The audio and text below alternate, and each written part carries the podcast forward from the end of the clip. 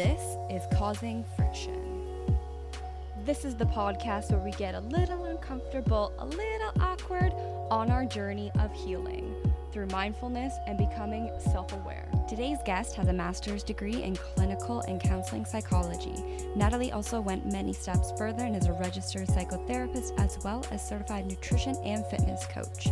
Natalie has taken a much more modern approach to helping others break free from the diet mentality to achieve a healthier relationship with food, from offering a safe online community to ebooks, one on one coaching. Combining her love for food and the effects that it has on the brain, Natalie has built an IG empire that is transforming the way her clients see food. She explains that our relationship with food is linked to our emotional experience and self identity. Being a psychotherapist, she's able to dig deep with clients and unlock the reasons underlying their experience of emotional eating and other unhelpful behaviors. And she helps them foster lifelong skills to enhance their sense of food freedom and overall well being. Natalie's just released a self paced online learning course designed to help people overcome disordered eating habits, where users can interact with herself and other students on the course. And she would love to give our listeners a discount. Make sure you check out Natalie's website, wakeupandspelltherose.com, and experience your food freedom. Welcome back to the podcast. I am so happy to welcome Natalie here today. Thank you for joining me. Um, I truly believe in the work that Natalie does and that the relationship we have with food is so much more important than just a diet. Um, I've never really been a person to believe in diets and take that on. And I've always seen people struggle and kind of view it as something a little bit more harmful to people's self worth and psyche. So I'm so excited to hear from an expert on this topic. Uh, Natalie, I first want to ask you about why you chose this path and your personal relationship with food because I know that from following you for a couple of years at this point, you definitely practice what you preach. Hi, Danielle. Yes, of course. Um, I have my own personal history of chronic dieting, but oddly enough, I remember having an interest in eating disorders even way before I developed my own kind of unhealthy eating patterns. And I remember presenting a speech on anorexia and bulimia in the seventh grade um, after choosing that topic when everyone else was presenting about exciting things like serial killers. Um, but it wasn't until I was around 14 and I was going to a new school, a high school where I barely knew anyone. And I honestly believed that I needed to lose weight to make a good impression and to be liked and accepted. So I started restricting my food intake and exercising every day, which is something I didn't do before. And I dropped weight really quickly. And the sad part is, is that I did end up getting attention from people, which kind of reinforced that dieting behavior that I was engaging in. Um, and soon enough, I experienced the consequences of restrictive dieting, which is basically when you get these urges to eat a lot and to compensate for the food that you haven't eaten. So I would then, you know, binge eat to make up for it, and then the very next day go back to eating next to nothing. So it turned into this vicious cycle of dieting and binge eating and weight fluctuations. And it wasn't until later in life that I started to address some of the underlying emotional challenges I was experiencing that were driving me to engage in this kind of dieting and disordered eating patterns, which were basically a coping mechanism for low self esteem and for dealing with other painful experiences in my life that I didn't know how to handle at the time. Right. I think it's interesting that you said, unfortunately, you got that validation that what you were doing was right, even though we say it out loud now and we're just like, wow, mm-hmm. obviously that's wrong. But I also feel like growing up at that very detrimental age of wanting to be liked so badly. And I do believe we're around the same age. So I think growing up, you know, over 10 years ago, almost 15 years ago, becoming a teen, it was just different than today's society becoming a teen um, in the sense of social media was just starting Um, but we had more so magazines and runway models mm-hmm. and more so that kind of media to show us that being skinny was very desirable. Yeah, exactly. And so a lot of these behaviors are are welcomed and congratulated even if they're actually stemming from unhealthy behaviors because they're so normalized. Yeah, yeah, absolutely. So, what do you think is the biggest issue that we face mentally as a society now that we are so consumed by diet culture? And kind of what are those long term effects on? Obviously, we know our bodies, but also on our like mental well being. Yeah, I think that one of the biggest issues we face mentally is that diet culture equates weight loss to health mm-hmm. and also to self worth and to a person's value so that it doesn't matter how harmful the diet or the method of losing weight is, it's seen as almost being necessary, a necessary way to obtain respect from others and to be desirable by others. Um, and so you're right, the long term physical consequences can be, you know, it lowers your metabolism, digestive issues, chronic stress and inflammation. But for our mental well being, um, you know, we can develop this obsession with eating perfectly or constantly trying to shrink or change our bodies. Um, we can develop depression, anxiety, low self esteem, and not to mention disordered eating and eating disorders.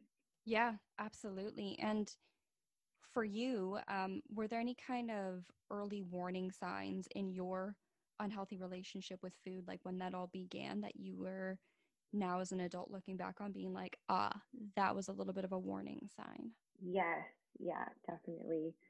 Um, when someone shows rapid changes in weight like that, like suddenly losing or suddenly gaining a great deal of weight within a short period of time, that's a warning sign because it means that some extreme behaviors are being used to control or manipulate food or body. Um, and that can really have a, a dangerous effect on our on our mental and physical health. Some other warning signs: skipping meals, disappearing from the dinner table, avoiding social gatherings that might center around food and shared meals, an excessive preoccupation with physical appearance, which can even show up in, you know, changes in, you know, the clothes that we wear or makeup or just changing our body in any kind of way. Um, having extreme insecurities about our body, like worrying how we look, staying home from school or avoiding going out because of the way that we look or because of these insecurities.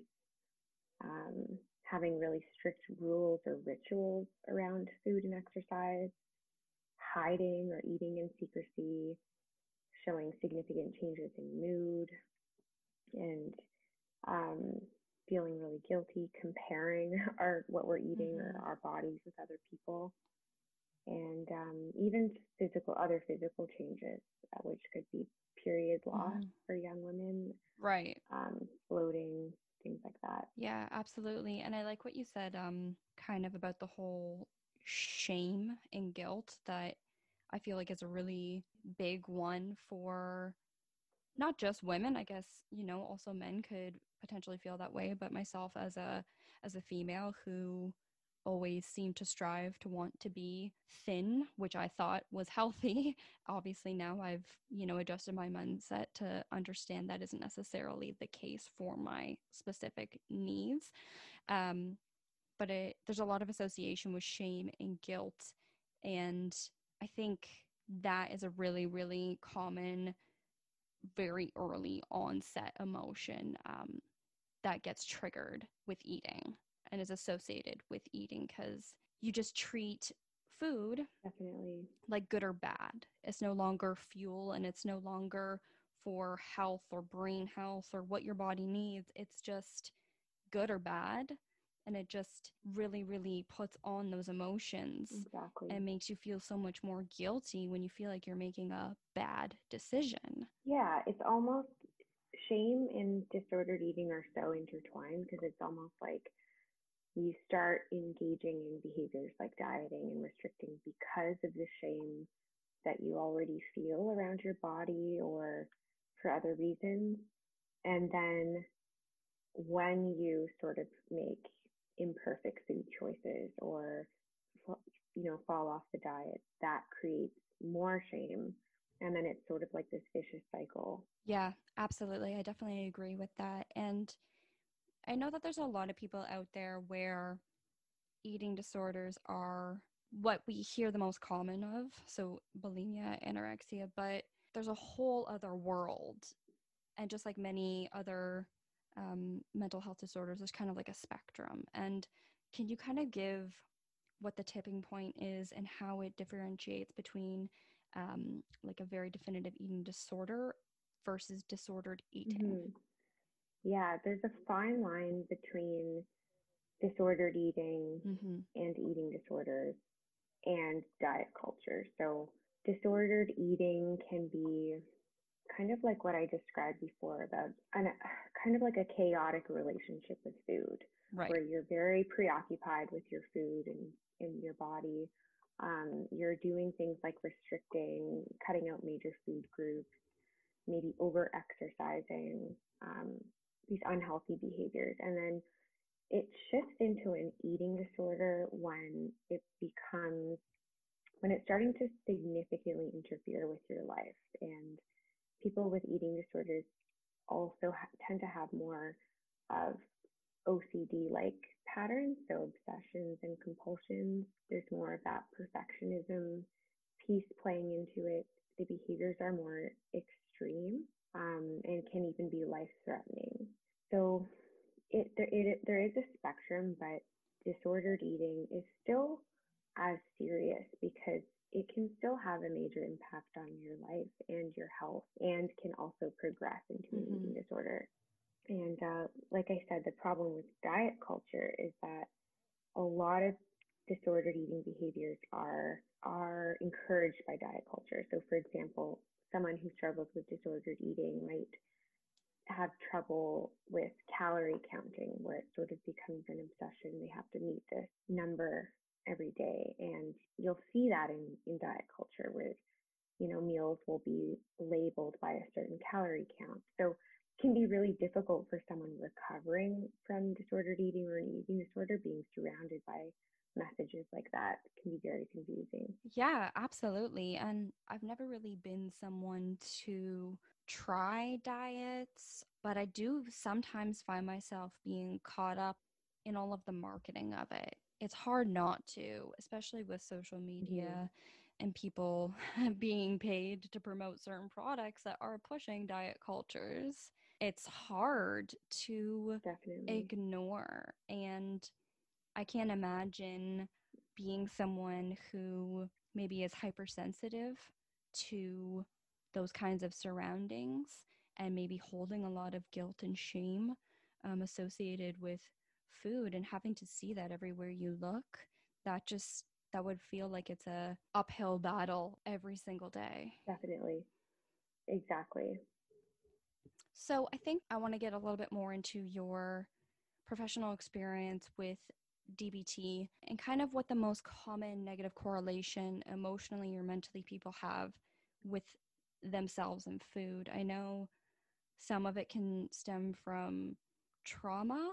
I know that some of it can just stem from the diet culture of going through puberty and really dealing with that, not understanding how to view media. So I'd really like to get your professional opinion and maybe experiences that you've heard from other people of what the most common negative correlation emotionally and mentally is. Yeah, you're you're right. Sometimes um, for some people there's underlying trauma that feeds into disordered eating patterns and an eating disorder and for another person it might just be not knowing better about what is actually healthy versus what is being promoted as healthy by diet culture.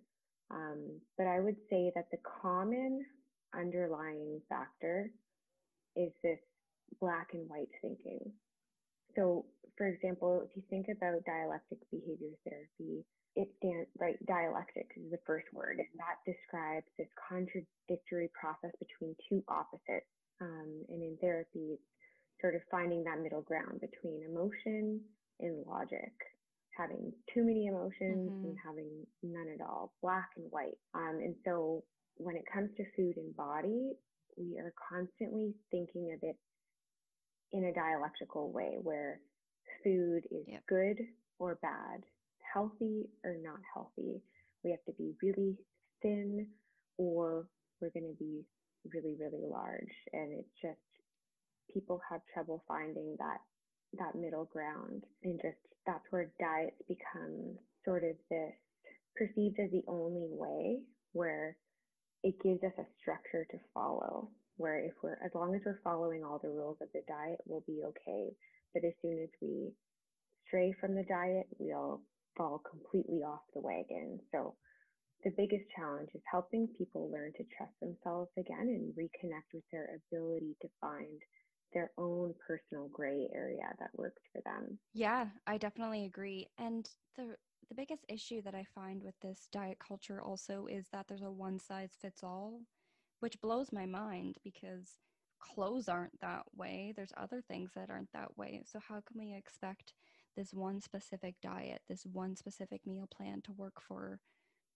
someone who is 16 years old and paper thin, and then it's also going to work for someone who's maybe um, halfway through their life in their 40s or their 50s and maybe has a health issue. It's just, it's crazy to me to think that things are marketed and not necessarily tailored to specific people. That's what makes me think that it doesn't have people's best interest in mind. It's kind of just to hook them like like you said, do everything perfect and you'll get the results that you want no matter what your age, no matter what your exactly. size, no matter what, you know, maybe underlying health issues you have. Like that to me is the biggest issue with diet culture is that they have no idea who you are but they're just pumping this out and hoping that it's going to market to people and work. Exactly. And it does.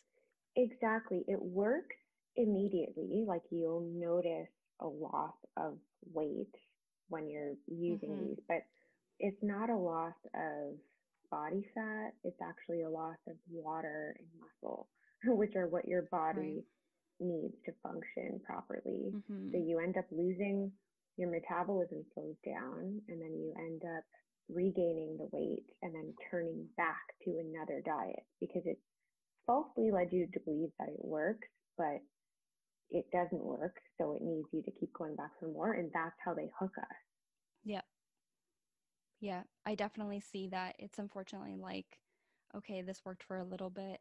You go off the wagon, then you need to find another one to try because, oh, well, I fell off and I can't go back to it. I got to try something else now. And the biggest one that I notice people kind of yo yoing with is keto. Mm-hmm. And I don't know the damage because I'm not a nutritionist, but I can only imagine going so harsh into something and so intense that if your body's going into ketosis or even can't even reach that because you're not sticking to the diet, that's going to do severe damage the second that you go Definitely. off. Yeah, it's really scary actually to think that that diet was created for people who have epilepsy and now is being marketed as a as a lifestyle to to lose yeah, weight. and a lifestyle that was originally created for people with a severe specific condition. Mm-hmm. Like that's just crazy that it has become so normalized where I walk downtown and I see signs like keto friendly meal plans here. And I'm like, wait, what? when did this become okay? Yeah, or on the packaging on food yes. in Costco. It's like yes. chips. yeah, that's another big one. Really scary. Yeah, absolutely. Um, and even like you said um, about how diet culture markets to everyone without taking into consideration age or body size or lifestyle. The same goes with food labeling, like even the nutritional information sort of gives you a, a recommended portion size.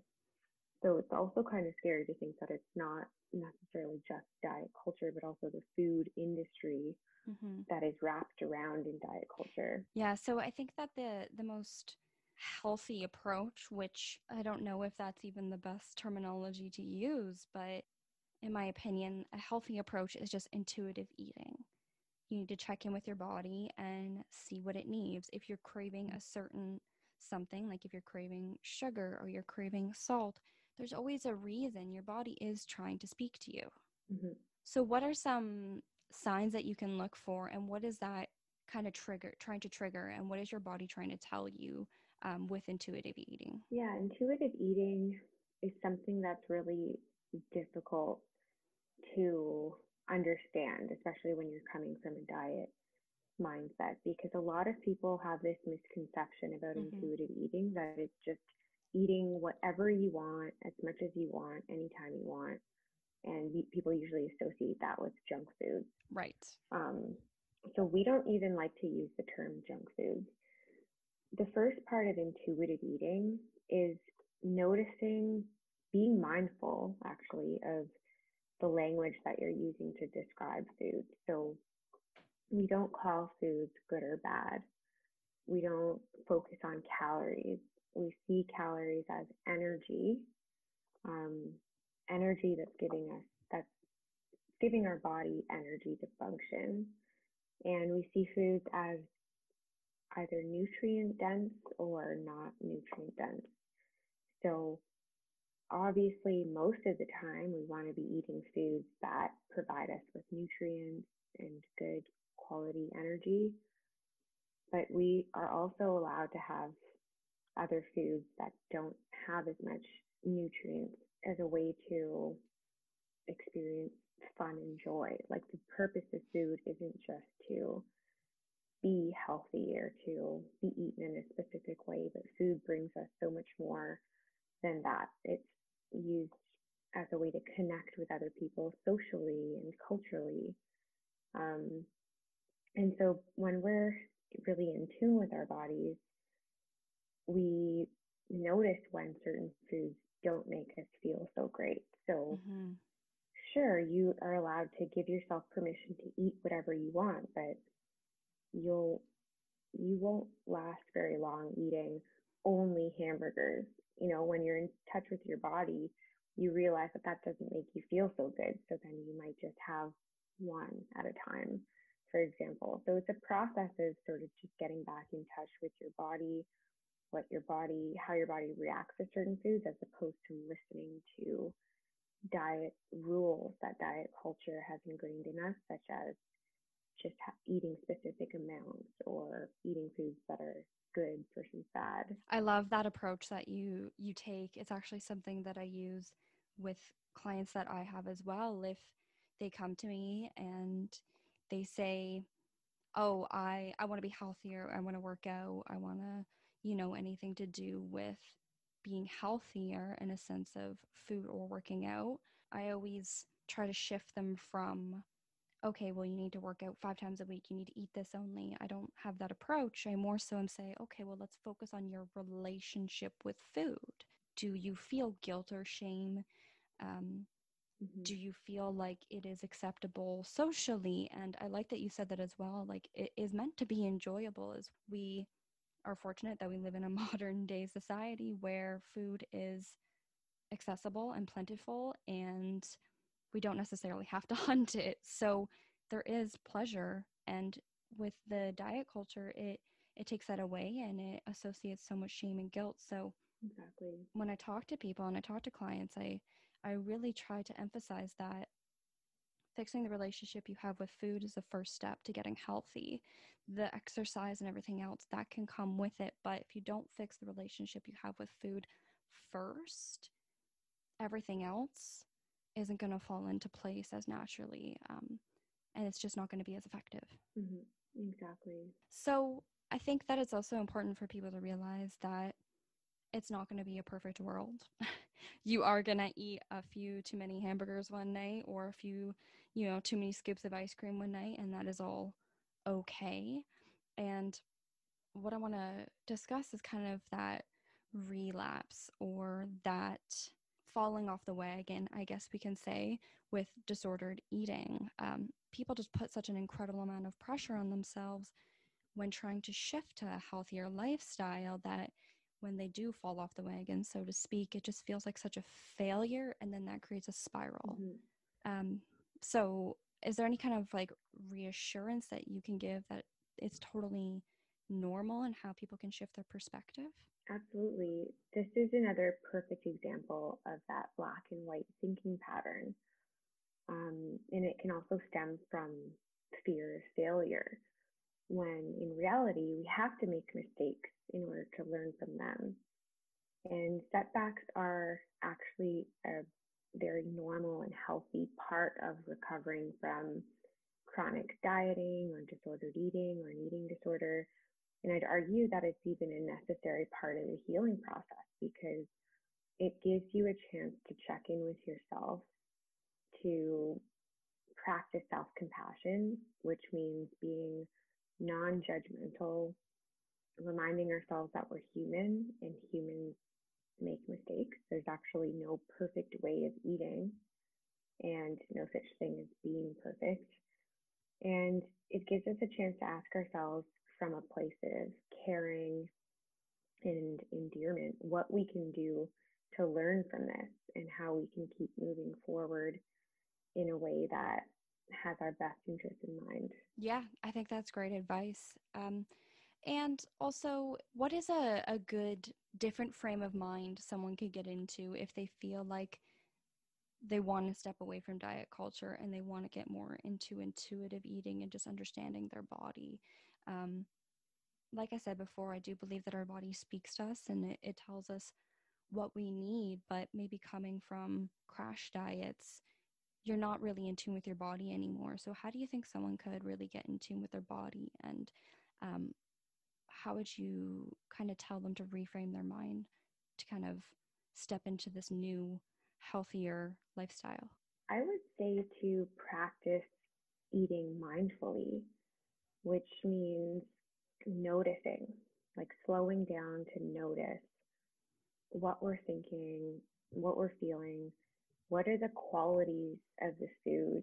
I think with diet culture, it sort of creates this perspective of food where food is all about numbers and numerical values like calories um, and so, one way to shift this mentality is by being mindful of the other pleasurable qualities of food by using your senses. Um, for example, the flavor of the food, the smell, the texture, how it feels in your body. Um, slowing down to eat without distractions so that you can actually learn to enjoy the food as opposed to food just being eating being kind of this mechanical routine um, thing that you have to do in a certain way, like diet culture tells us. Um, and also just being noticed, being mindful of when you're talking to yourself in those extremes.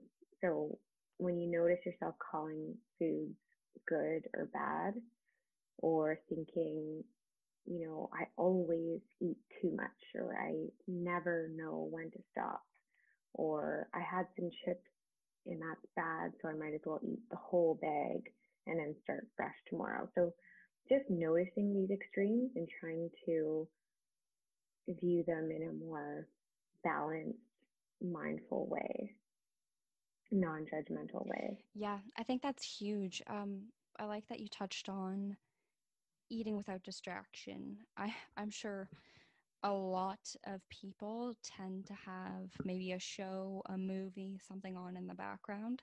Um, and that is also, to me, a really big first step if someone wants to be mindful when eating is to separate that because mm-hmm. we do tend to overeat when we're watching something um, that unfortunately is just science. you're not yeah. paying attention to what you're actually consuming and you're also not listening to your body because you're focused on something else. And exactly. I think that's a really common one that people kind of just take for granted. It's something that people almost pair together like, oh, it's dinner time, like sit in front of the TV, eat dinner. And not that it's necessarily always a bad thing, but if you're looking for somewhere to start with being a little bit more mindful with your consumption, that's a big one. Exactly. Yeah, because if you're not present in the process of eating, you can't really enjoy it or appreciate it to the full extent. So you're more likely to feel unsatisfied and then want to go and pick up something else afterwards or continue eating because you haven't satisfied that part of you that wants to enjoy food. That's interesting you say that because um, I mean, I've even noticed myself if we've sat down in front of the TV to have dinner and then all of a sudden we're done dinner we're like okay i think we need snacks now but do we really? Yeah. We just ate a full meal but we're in front of the tv and we kind of feel like we need to consume this. Exactly. Yeah it sort of creates that association as well between food and and watching tv or sort of that mindless eating. Mm-hmm. yeah no it definitely can create patterns as well. Mm-hmm. um, so something i want to ask you this a little bit more personal to myself is growing up with a less access to food um, opposed to being an adult and being in control now. So I kind of felt like, you know, growing up didn't have too much of money or really anything. So obviously, then that associates with the quality of food and everything as well. Um, what I've noticed as an adult is how this has translated into my relationship with food.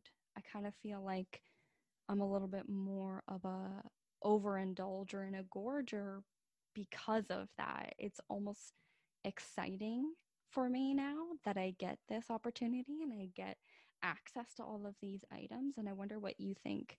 Um, is that super common from kid to a adult life?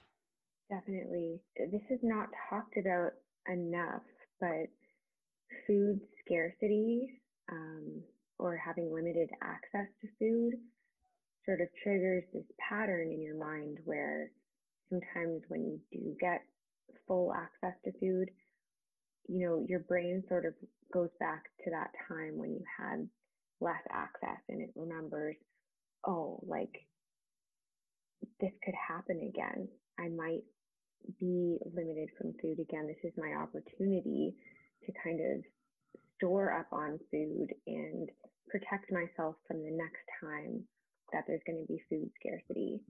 So it sort of triggers this um, need to compensate or to kind of eat more food to prepare for the future of when there may be another kind of limitation with food. And it's sort of, if you have experienced that sort of any kind of restriction or food scarcity before, and then you do finally get access to food, it triggers that reward system in your brain where dopamine is released and creates this association of reward. Um, so it can it can create that pattern of feeling like food is a reward or like we need to kind of stock up on it in case we might not have it again in the future. Does that make sense? 100%. I wasn't 100% aware that I did this until probably the last two years when I got back into therapy and I just started mindfulness and DBT and everything um, I realize has meaning and purpose and I do things for a reason. Mm-hmm. And that was a big one was I became an adult and there was this whole new world of mm-hmm. food. And it was exciting. And it also then became like I was a bear and I was preparing to mm-hmm. hibernate mm-hmm. or I would overeat. And I, I can joke at it because it's my own um it's my own, you know, little issue that I've thankfully overcome. But it really created some bad emotional associations with food that I'd never even realized as an adult stemmed from that as a child as well. And kind of having that light bulb go off and that realization has forced me to really evaluate why I just love food so much and give myself permission to still love food, but also understand that I don't need to stock up, mm-hmm. like you said. I will still have access tomorrow. Um, and so I need to enjoy and actually savor instead of scarf down a bunch, try to get what I can, and then feel guilty Definitely. about it tomorrow. Because that was a big one with myself was the guilt and shame from overeating and honestly just sometimes making myself feel sick because yeah. I was kind of going into like a fight mode where it's like, oh, I don't know how much I'm going to get again mentally. I mean, physically, I look around, I'm, I'm fine. I'm in a safe place.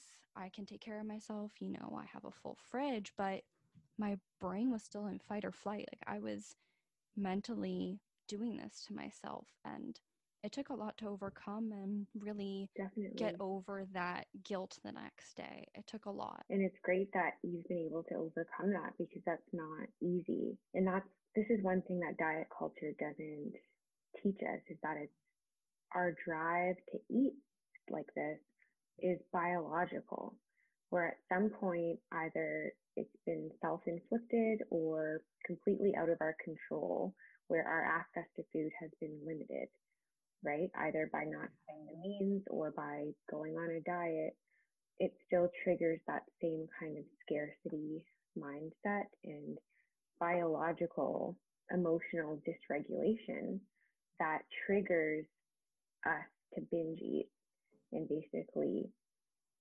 eat more food than we need to because we just don't know when the next time we're going to be able to eat again. And that same pattern can be triggered later in life even if you like you said you are safe and you do have plenty of food to eat the next day. It's kind of like well your body doesn't really know that in that moment and your emotions kind of take over mm-hmm. yeah that was exactly it and it's one of those moments where you know you have control over your surrounding in your brain but it mm-hmm. feels like you don't and it's similar with you know depression and anxiety you know you're in control, but you just feel yeah. like you're not. Yeah, they're so interconnected. They really are. And I guess on that note, um, do you find with a lot of disordered eating, it does kind of go hand in hand with depression and anxiety? Absolutely. I think disordered eating, sometimes it's hard to figure out which one came first, whether it was the anxiety mm. and depression and difficulty managing emotions, or whether that came after, you know, our bodies were shocked by a diet or restricted eating or unhealthy eating habits. Um, but yeah, I often say that eating disorders are usually disorders of emotions because we use restricting and or binging as a way of regulating powerful emotions that we don't otherwise know how to control. Yes, definitely. And I guess I also want to ask you I've really watched your platform transform from amazing healthy recipes, to be honest, into more teaching people intuitive eating and the emotional side of it and your entire realm of being a therapist and specializing in eating disorders and DBT. Um, so what gave you the courage to one transition a social media platform into that? And two what is next for you? What are you hoping to achieve by doing all of this? Yeah it's really amazing how um, wake up and smell the rose has sort of evolved and i've been able to connect with people all around the world based on this universal experience of not knowing what and how to eat anymore, not having trust in food mm-hmm. or trust in ourselves. And it just, I noticed a lot of my audience um, experiencing sort of the same things that I used to. And hearing from them how my Instagram was a way for them to see food as an enjoyable, safe experience as opposed to being scary or restrictive or shameful. Um, and as I noticed that, mm-hmm. that was sort of where the conversation was being shifted to. Um, I felt more comfortable to voice my own experience and to help bridge that connection between ourself and our relationship with food and how emotions are so intertwined. And um, I just released an online learning course that helps people heal their relationship with food by developing more self awareness of their thoughts and their emotions and their behaviors by challenging unhelpful thought patterns that are typical in disordered eating and by implementing self care strategies. And the course incorporates DBT techniques and other therapy techniques to help people reconnect with themselves and their emotions and feel more control over their emotions that are driving unhealthy eating patterns. And I also provide one on one virtual therapy and coaching. And I hope to just continue creating online ebooks and courses to make this type of work and support more accessible for people around the world. Um, because, as I'm sure you know, it can be really hard to gain access to mental health support and things like that. Um, so yeah, I hope to just sort of continue creating more accessible resources for people. Yeah, and I really appreciate the way that you're doing it because it is extremely non-judgmental and it is not pushy in a sense of this is the one size fits all. Um, and I guess that's where the therapy really comes into play because that is how it becomes personalized to someone else's emotions and their own experience, which I think is important for people when starting on their own journey is yes, these courses are here. Um, and maybe they will have some suggestions on healthier options. But more so than anything, it is a mental health resource on healing that relationship with food and your body mm-hmm. as a mm-hmm. form of self care. Exactly. Yeah, there's plenty of resources out there telling us what to eat and when to eat, but yes, it has to sort of come. It's really about getting to know yourself. Yes.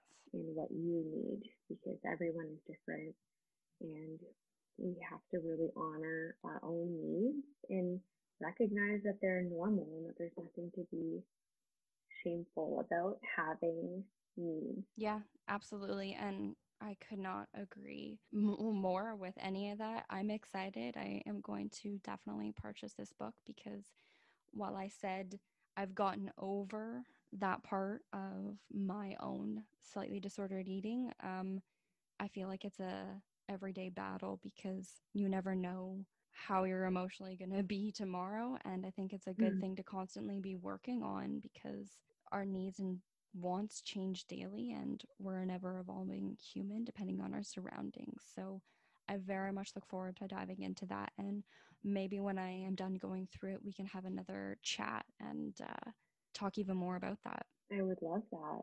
All right. Thank you so much, Natalie. I really appreciate this. Thank you.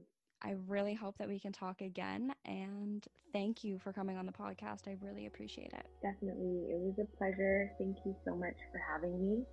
And I'm always here to talk more about food and feelings. Fantastic. Me too. It's definitely two of my favorite topics. So I am definitely game for another call.